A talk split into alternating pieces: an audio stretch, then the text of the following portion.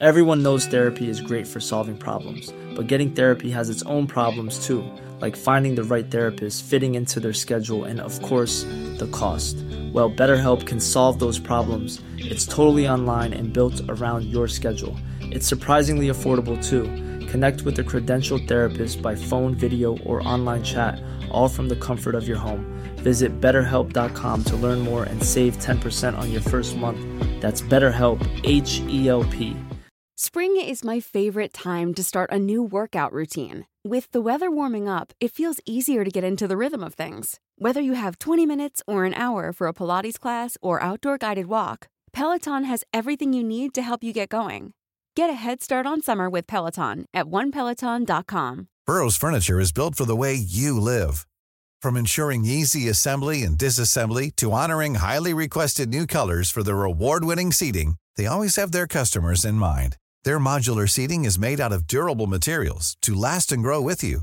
And with Burrow, you always get fast, free shipping. Get up to 60% off during Burrow's Memorial Day sale at burrow.com slash ACAST. That's burrow.com slash ACAST. burrow.com slash ACAST. مردم بابل چنان تصور می کردند که این شیاطین موزی دشمن انسان همه جا در کمین او نشسته و ممکن است از درگشاده یا از کلون در یا پاشنه در به درون خانه درآیند.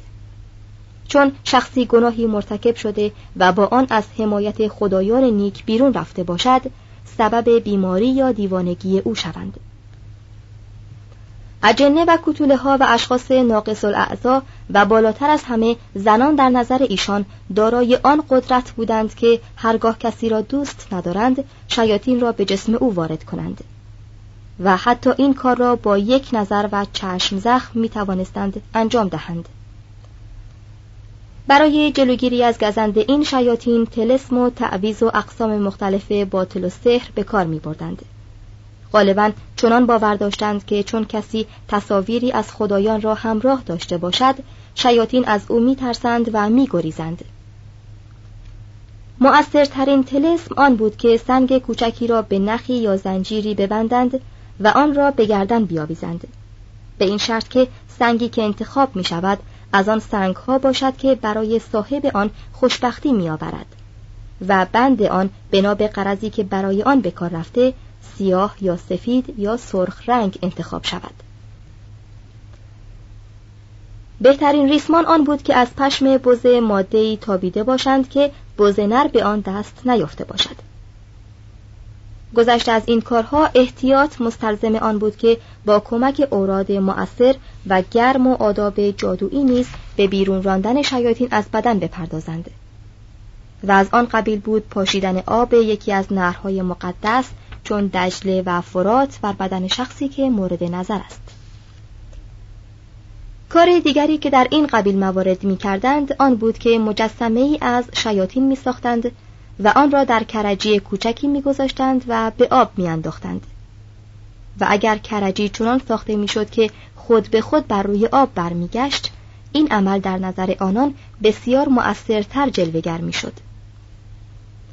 گاهی سعی می کردند که با گفتن الفاظ مناسب و خواندن افسون صحیح شیطان را از بدن بیمار یا جن زده خارج سازند و به بدن جانوری همچون مرغ یا خوک یا بیش از همه گوسفندی داخل کنند. بیشتر نوشته های بابلی که از کتابخانه آشور بنی پل به دست آمده نسخه های سهری است که برای بیرون راندن اجنه و شیاطین و پرهیز کردن از گزند آنها و برای پیشگویی و غیبگویی به کار رفته است. بعضی از آن الواح رساله هایی در علم احکام نجوم است. دسته دیگر از فال زدنهای ارزی و سماوی و راه تعبیر و تفسیر فالها بحث می کنند. دسته از الواح درباره تعبیر خواب است که از لحاظ حسن تنظیم و شگفتانگیزی با محصولات روانشناسی پیشرفته زمان حاضر رقابت می کند. در الواح دیگری سخن از آن است که چگونه می تواند با ملاحظه احشای جانوران یا مشاهده اشکالی که قطره روغن چکیده بر روی آب ظرفی به خود می‌گیرد از غیب اطلاع حاصل کرد. یکی دیگر از راه های اکتشاف غیب در نزد کاهنان بابل قدیم نظر کردن در جگر جانوران بوده است و این هنر جگربینی را اقوام دیگری که پس از ایشان آمده از بابلیان اقتباس کردهاند. چه آن اقوام باستانی جگر را در انسان و دیگر جانوران مرکز عقل می دانستند. هیچ شاهی به جنگ یا کشورگشایی نمی رفت و هیچ فرد بابلی به کار مهمی اقدام نمی کرد مگر آنکه کاهنی یا جادوگری طالع وی را به یکی از راههایی که ذکر شد بخواند و تکلیف او را معین کند هیچ تمدنی از لحاظ پابند بودن به اوهام و خرافات به پای تمدن بابلی نمی رسد. هر حادثه از ولادت غیر طبیعی گرفته تا اشکال مختلف مرگ را کاهنان با تعبیرات سحری و فوق الطبیعه مورد تفسیر و تعبیل قرار می‌دادند. حرکتهای آب رودخانه و اشکال مختلف ستارگان و خوابها و کارهای غیر معتاد انسان و جانوران همه چیزهایی بود که کارشناسان در این امور از روی آنها آینده را پیشبینی و پیشگویی می کردند. همان گونه که ما امروز از برای جست و خیزها و حرکات مشخورمای کوهی درازی احتمالی فصل زمستان را حدس می‌زنیم آن مردم نیز با ملاحظه حرکات یک سگ سرنوشت شاهی را پیش بینی می کردند. خرافات بابلی چون از لحاظ ظاهر با خرافات ما اختلاف دارد به نظر عجیب و غریب می رسد. ولی حق این است که هر چیز بیمعنی و سخیفی که در گذشته وجود داشته در زمان حاضر نیز در محلی از کره زمین انتشار دارد. در زیر شالوده هر تمدنی خواه قدیم و خواه جدید دریایی از سحر و خرافه پرستی و جادوگری جریان داشته و هنوز هم در جریان است. شاید پس از آن هم که آثار عقل و تفکر ما از میان برود باز این گونه چیزها بر جای مانده باشد صفحه 367 پنج اخلاق بابلی شامل وقوع طلاق میان دین و اخلاق زنای مقدس رابطه آزاد زن و مرد زناشویی زنا طلاق وضع زن فساد اخلاق. شاید این دین با همه عیوبی که داشته چنان بوده است که مرد عادی بابلی را تا حدی معدب و فرمان بردار می ساخته است. و اگر غیر از این باشد یافتن علت بخشندگی فراوان نسبت به کاهنان امر دشواری خواهد بود. با وجود این چنان که از زواهر برمیآید دین در اواخر دوره بابل در طبقات بالای مردم تأثیری نداشته چه بابل پر از فسق و فجور در نظر دشمنان مقرز آن منجلاب بیداد و ظلم و نمونه بسیار بدی از گسیختگی اخلاقی و شهوت پرستی عالم قدیم بوده است. حتی اسکندر که تا دم مرگ از میخارگی دست بر نداشت از اخلاقی که در میان مردم بابل رواج داشت به تعجب افتاده بود. زننده ترین رسم و عادتی که در بابل نظر هر بیگانه را هنگام ورود به آن به خود جلب می کند همان است که هرودوت آن را چنین وصف می کند بر هر زن بابلی واجب است که در مدت عمرش یک بار در معبد زهره یعنی ونوس بنشیند و با یک مرد بیگانه ارتباط جنسی پیدا کند. بعضی از زنان هستند که بنابر کبر و غروری که از ثروتمندی در آنها حاصل شده از آن آر دارند که با دیگر زنان مخلوط شوند. و به همین جهت در عرابه های دربسته به معبد می آیند و همراه با ندیمان و خدمتگزاران متعدد در آنجا می نشینند. ولی بیشتر زنان راهی که برای این کار پیش می‌گیرند به این ترتیب است. زنان در معبد می نشینند و تاجی از ریسمان بر روی سر خود قرار می دهند. گروهی پیوسته داخل می شوند و گروهی دیگر از معبد بیرون می روند. به خط مستقیم به جاهایی می رسد که زنان در آنجا نشسته اند. و از این گذرگاه ها بیگانگان عبور می کنند تا هر زنی را که میپسندند برای خود انتخاب کنند. پس از آنکه زنی به این ترتیب در معبد نشست حق بیرون رفتن از آن را ندارد. مگر آنگاه که بیگانه ای قطع نقره را در دامان او بیاندازد و در خارج معبد با او همخوابگی کند. بر آن مرد که قطع نقره را می اندازد واجب است که در آن حال بگوید از الهه میلیتا مسئلت دارم که رحمت خود را بر تو نازل کند. چه آشوریان ونوس را به نام میلیتا مینامند. توضیح هاشیه یونانیان مردم آشور و بابل هر دو را آشوری مینامیدند و میلیتا یکی از سور اشتار بوده است. ادامه متن. آن قطع نقره هر اندازه کوچک باشد زن حق رد کردن آن را ندارد. چه این قطع نقره عنوان تبرک و تیمون دارد. زن با نخستین مردی که نقره به دامن او می اندازد به راه می افتد و حق ندارد او را رد کند. و چون با وی هم خوابه شد و تکلیف واجبی را که نسبت به خدایان بر عهده داشت به انجام رسانید به خانه خود باز می گردد. زنانی که تناسب اندام و زیبایی دارند هرچه زودتر معبد را ترک می کنند و به خانه خود می روند. ولی آنان که چنین نیستند زشتی و بدترکیبیشان مانع آن می شود که بتوانند وامی را که قانون برگردن آنان گذاشته به زودی ادا کنند و چه بسیارند زنانی که سه یا چهار سال انتظار آن می‌کشند که نوبت انجام امر واجبی که بر عهده دارند برسد. آیا چه چیز باعث پیدایش چنین سنت عجیبی بوده است؟ آیا این امر بازمانده ای از روش اشتراکی جنسی قدیم بوده که به این صورت باقی مانده و داماد آینده حق شب زفاف خود را به اولین فرد گمنامی که با عروس او برخورد می کرده می پرداخته است؟ یا منشأ آن ترس داماد از آن بوده است که به کار حرام شده ای که ریختن خون است اقدام کند. یا آنکه این عمل برای آن بوده است که زنان برای شوهرداری آمادگی پیدا کنند. همان گونه که در میان پاره از قبایل استرالیا در زمان حاضر چنین رسمی موجود است. یا اینکه زنان با این کار هیچ منظوری جز تقدیم هدیه‌ای برای تقرب به خدایان نداشته و در واقع نوبر خود را به خدایان پیشکش می درست نمی‌دانیم که آن کار به کدام یک از این منظورها صورت می گرفته. البته چنان زنان را نمی‌توان فاجره و زانیه نامید ولی اصناف گوناگون زنان زانیه در حول هوش معابد میزیستند و از حرفه خود زندگی می‌کردند و بعضی از آنان موفق شدند که از این راه سرمایه های هنگفت گرد کنند زنان روسبی پیوسته به معابد در مغرب آسیا فراوان وجود داشت و از این گونه زنان در میان بنی اسرائیل و در فروگیه و فینیقیه و سوریه و جاهای دیگر به سر می بردند. در لودیا مساوی با لیدی و قبرس دختران جهیزیه خود را از همین راه به دست می آوردند. عادت زنای مقدس در بابل رواج داشت تا اینکه در حوالی 325 قبل از میلاد قسطنطین آن را ممنوع ساخت.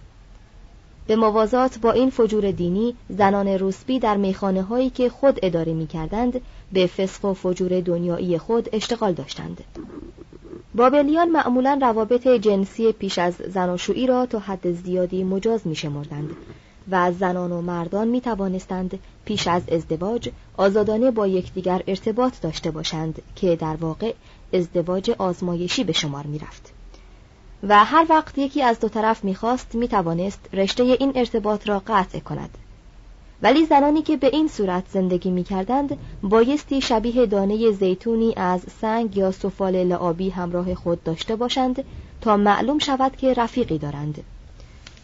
از بعضی لوحهای بابلی چنین برمیآید که مردم بابل شعر و غزل میساخته و اشعار عاشقانه میسرودهاند. ولی جز سطرهای اول چند قطعه شعر چیزی اکنون به دست نیست.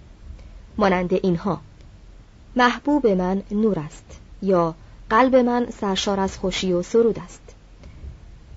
نامه ای از تاریخ 2100 قبل از میلاد اکنون موجود است که روش نگارش آن با روش نگارش نامه های ناپولئون اول به جوزفین شباهت دارد. به بیبیا امیدوارم که شمش و مردوک به تو سلامت ابدی کرامت کنند. من فرستاده برای پرسش از سلامتی تو فرستادم. مرا آگاه کن که حالت چون است. به بابل رسیدم ولی تو را در اینجا نمی بینم من بسیار اندوهگینم. پدران و مادران وسایل ازدواج قانونی فرزندان خود را فراهم می ساختند و در این میان هدایایی مبادله می‌شد و این امر بدون شک بازمانده ای از شکل ازدواج قدیمتر بوده که زناشویی با خرید و فروش صورت می گرفته است نامزد دامادی هدیه‌ای بهادار به پدر عروس تقدیم می کرد. ولی در عین حال انتظار آن داشت که پدر عروس جهیزیه گرانبهاتری به دختر خود بدهد و به این ترتیب درست نمی‌توان معلوم کرد که کدام یک از زن و مرد در این معامله خریداری می شده. با وجود این گاهی اتفاق میافتاد که زناشویی درست به صورت معامله در میآمد. مثلا شمش نظیر به عنوان بهای دختر خود ده شکل یعنی چهار هزار ریال دریافت کرده بود. گفته هرودوت در این باره چنین است. کسانی که دخترانی قابل شوهر رفتن داشتند هر سال یک بار آنان را به محلی می آوردند که مردان فراوان در آنجا جمع می شدند. دلالی یکی که آنان را معرفی و توصیف می کرد و یکی پس از دیگری می فروخت. نخست زیباترین را به فروش می رسانید و بهای گرانی در مقابل می گرفت و پس از آن نوبت به دختری می رسید که زیبایی کمتری داشت. ولی هر یک از دختران را به شرط زناشویی می فروخت. عادت پسندیده اکنون دیگر وجود ندارد. با وجود این عادات و مراسم عجیبی که در امر ازدواج بابلی وجود داشت باید گفت که از لحاظ اکتفا کردن مرد به یک زن و اخلاص وفاداری زناشویی دست کمی از آنچه امروز در میان مسیحیان رایج است نداشته آزادی مجاز پیش از زناشویی را اطاعت و وفاداری سختی پس از ازدواج در پی بود. و اگر زنی زنا می‌داد قانون چنان بود که وی را با مرد زناکار غرق کنند. و اگر شوهر را دل بر وی میسوخت زن را نیمه اوریان به کوچه ها می‌کردند. Ryan Reynolds here from Mint Mobile. With the price of just about everything going up during inflation, we thought we'd bring our prices down. So to help us, we brought in a reverse auctioneer, which is apparently a thing. Mint Mobile unlimited premium wireless. Ready to get 30, 30, bit to get 30, bit to get 20, 20, 20, bit to get 20, 20, bit to get 15, 15, 15, 15 just 15 bucks a month. So, Give it a try at mintmobile.com/switch. slash $45 up front for 3 months plus taxes and fees. Promo for new customers for limited time. Unlimited more than 40 gigabytes per month slows. Full terms at mintmobile.com.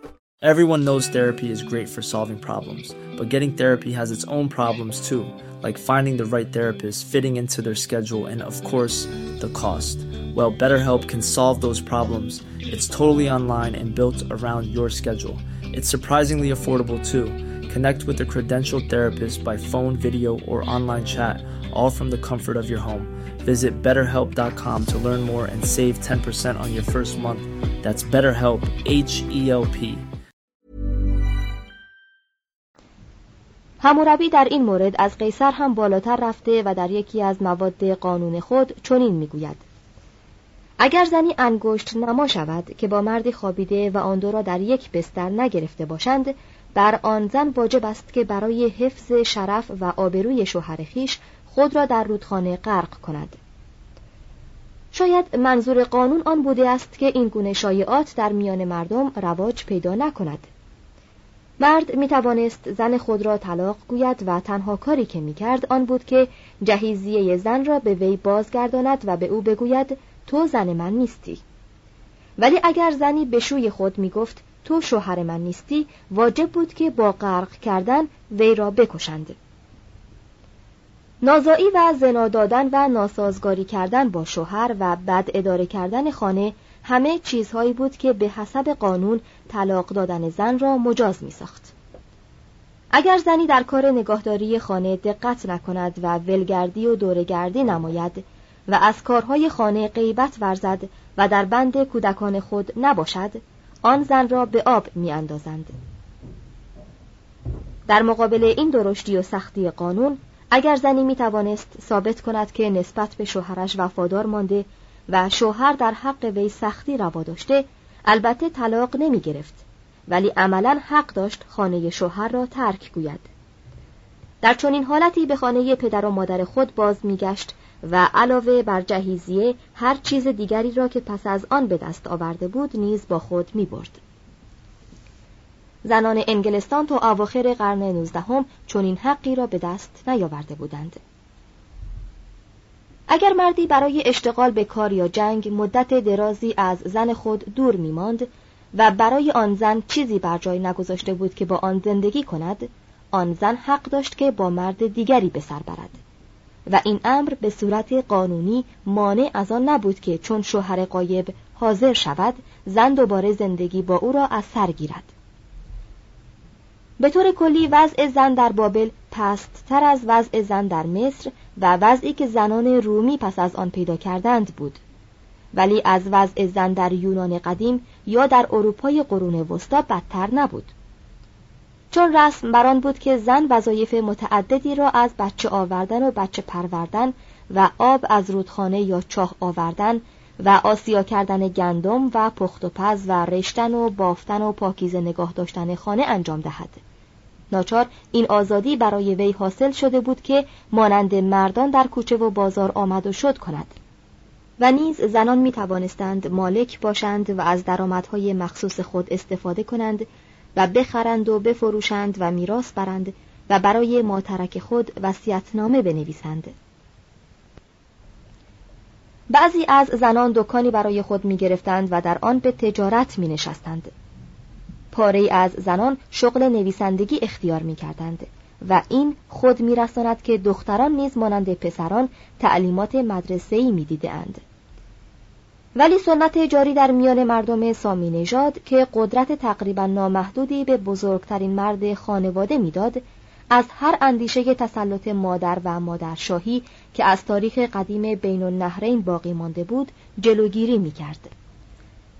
یکی از رسومی که معمولا طبقات بالای اجتماع از آن پیروی می کردند و شاید همین عادت مقدمه پیدا شدن هجاب در میان مسلمانان و هندیان شده باشد این بود که برای زنان در خانه محل خاص و اندرونی قرار می‌دادند و هنگامی که زنان از خانه خارج می شدند غلامان و خاجگان حرم همراه ایشان حرکت می کردند. در طبقات پست زن جز اسبابی برای فرزند زادن به شمار نمی رفت و اگر جهیز نداشت مقام و منزلت وی از مقام کنیز برتر نبود. در آین اشتار برای زن و مادری احترامی وجود داشت. همان گونه که در آین مریم ازرا در قرون وسطا نیز چنین بود.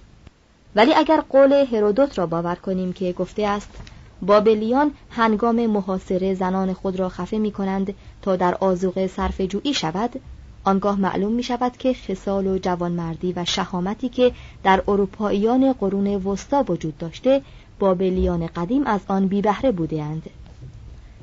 از این قرار مصریان در اینکه مردم بابل را کاملا متمدن نمیدانستهاند عذری داشتهاند آن رقت و ظرافتی که در اخلاق و احساسات مصریان وجود داشته و ادبیات و هنر این قوم از آن حکایت می کند در نزد بابلیان قدیم دیده نمی شود. در آن هنگام نیز که این ظرافت به بابل رسید به صورت انحلال و انحطاط اخلاقی بود پسران جوان گیسوان خود را پیچ و تاب می‌دادند و رنگ می‌کردند و به خود عطر می‌زدند و به گونه ها قازه میمالیدند و با گردن بند و بازوبند و گوشواره خود را می آراستند. با حمله ایرانیان عزت نفس مردم بابل بیکاره از میان رفت و ضبط نفس و شرم از کارهای زشت نیز به کلی نابود شد. عادت فسق و فجور به همه خانواده ها راه یافت و زنان خانواده های بزرگ نیز خودنمایی و آراستن و پیراستن خود را چنان که عده بیشتری از مردم از جمال آنها بهرهمند شوند و لذت ببرند از آداب و تعارفات عادی میپنداشتند اگر روا باشد که گفته ی هرودوت را در این خصوص باور کنیم وی چنین می‌گوید. هر مردی که دچار تنگ دستی می‌شد دختران خود را برای فسق و فجور در معرض عموم قرار می‌داد تا از این راه پول به دست آورد. و کونیتوس کورتیوس در سال 42 بعد از میلاد چنین نوشته است. هیچ چیز از اخلاق مردم این شهر شگفتانگیزتر نیست. و در هیچ جای دیگر این اندازه برای استفاده از لذتهای شهوانی وسیله فراهم نیامده. در آن هنگام که معابد ثروتمند شد اخلاق عمومی رو به فساد رفت و مردم بابل که در خوشگذرانی ها غرق شده بودند با کمال رضای خاطر به فرمانبرداری شهر خود از کاسیان و آشوریان و ایرانیان و یونانیان گردن نهادند. صفحه 372 شش چیزنویسی و ادبیات. شامل خط میخی گشودن رموز آن زبان ادبیات حماسه گیلگمش. می‌خواهیم بدانیم که زندگی قدیم مردم بابل که پر از شهوترانی و دینداری و توجه به بازرگانی بوده به وسیله ادبیات یا هنر رنگ جاودانی پیدا می‌کرده یا نه.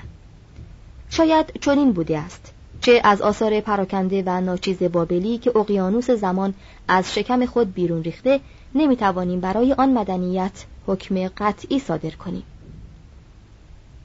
این بازمانده های متفرق بیشتر به مسائل نماز و دعا و جادو و تجارت ارتباط دارد و از لحاظ ادبی با آنچه از مصر و فلسطین بر جای مانده به هیچ وجه قابل مقایسه نیست. و از این حیث وضع آثار بازمانده بابل با آثار بازمانده ایران و آشور شباهت دارد.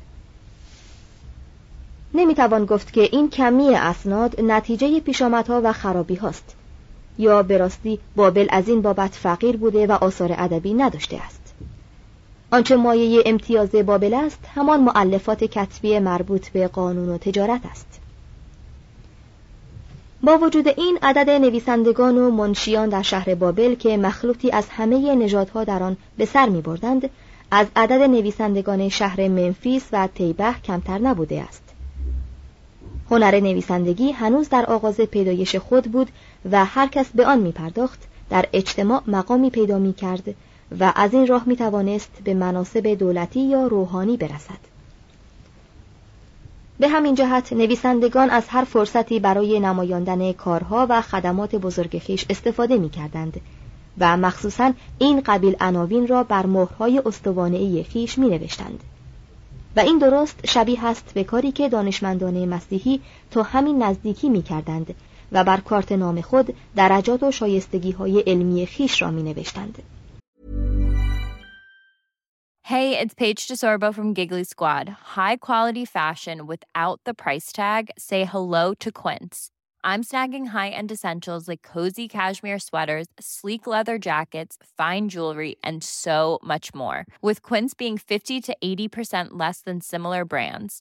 And they partner with factories that prioritize safe, ethical, and responsible manufacturing. I love that. Luxury quality within reach. Go to quince.com slash style to get free shipping and 365-day returns on your next order. quince.com slash style.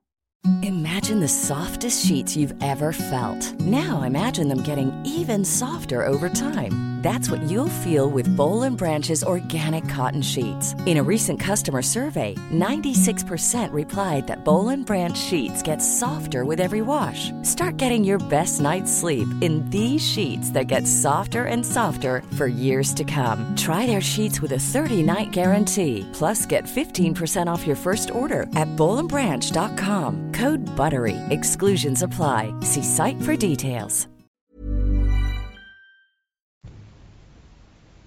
بابلیان با قلمی که نوک آن به شکل منشور مثلث القاعده تیزی بود بر لوحهای گلی خشک نشده چیز می نوشتند و همین خط است که امروز به نام خط میخی نامیده می شود.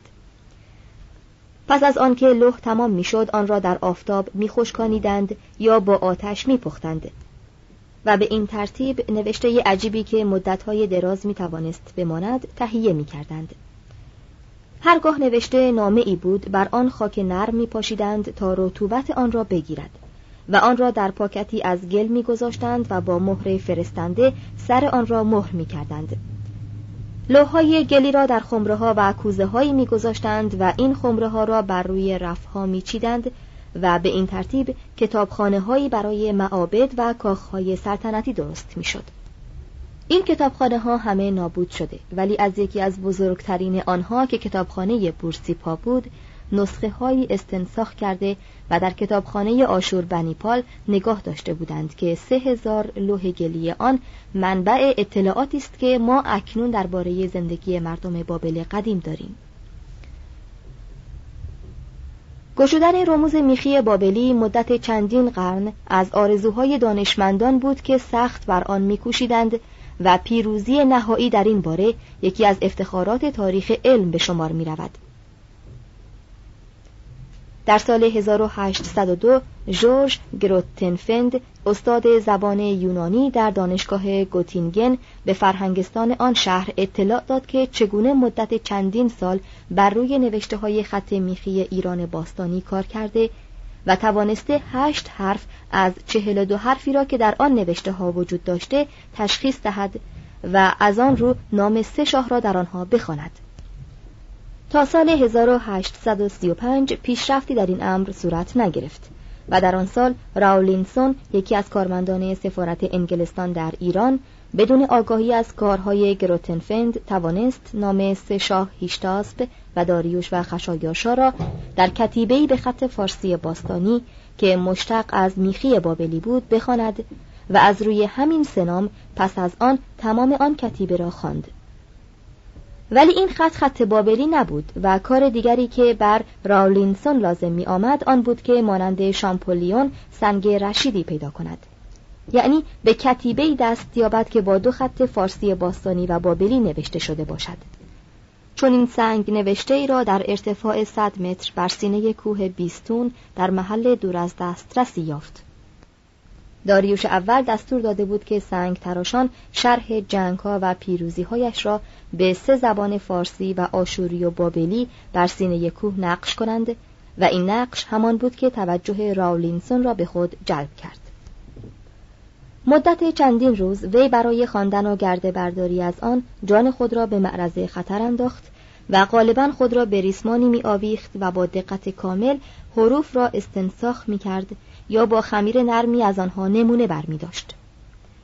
پس از دوازده سال کوشش و کار راولینسون توانست متنهای بابلی و آشوری را ترجمه کند یعنی به سال 1847 انجمن شاهی آسیایی برای آنکه از صحت اکتشاف راولینسون اطمینان حاصل کند متنی میخی را که تا آن زمان منتشر نشده بود نزد چند آشورشناس فرستاد و از آنان خواست که بدون ارتباط پیدا کردن با یکدیگر آنها را ترجمه کنند. و چهار ترجمه ای که به این ترتیب فراهم آمد تقریبا با یکدیگر مطابق بود. در نتیجه این کوشش مداوم دانشمندان و محققان میدان بحث تاریخ با اطلاعاتی که از این تمدن تازه اکتشاف شده به دست می آمد وسعت پیدا کرد. زبان بابلی زبان سامی از تطور و تغییر شکل زبانهای سومری و اکدی به دست آمده بود. این زبان را با حروفی می نوشتند که اصل سومری داشت ولی لغات آن با گذشت زمان تغییر پیدا کرده و از شکل اصلی منحرف شده بود. همان گونه که لغت فرانسه با لاتین اختلاف پیدا کرده است.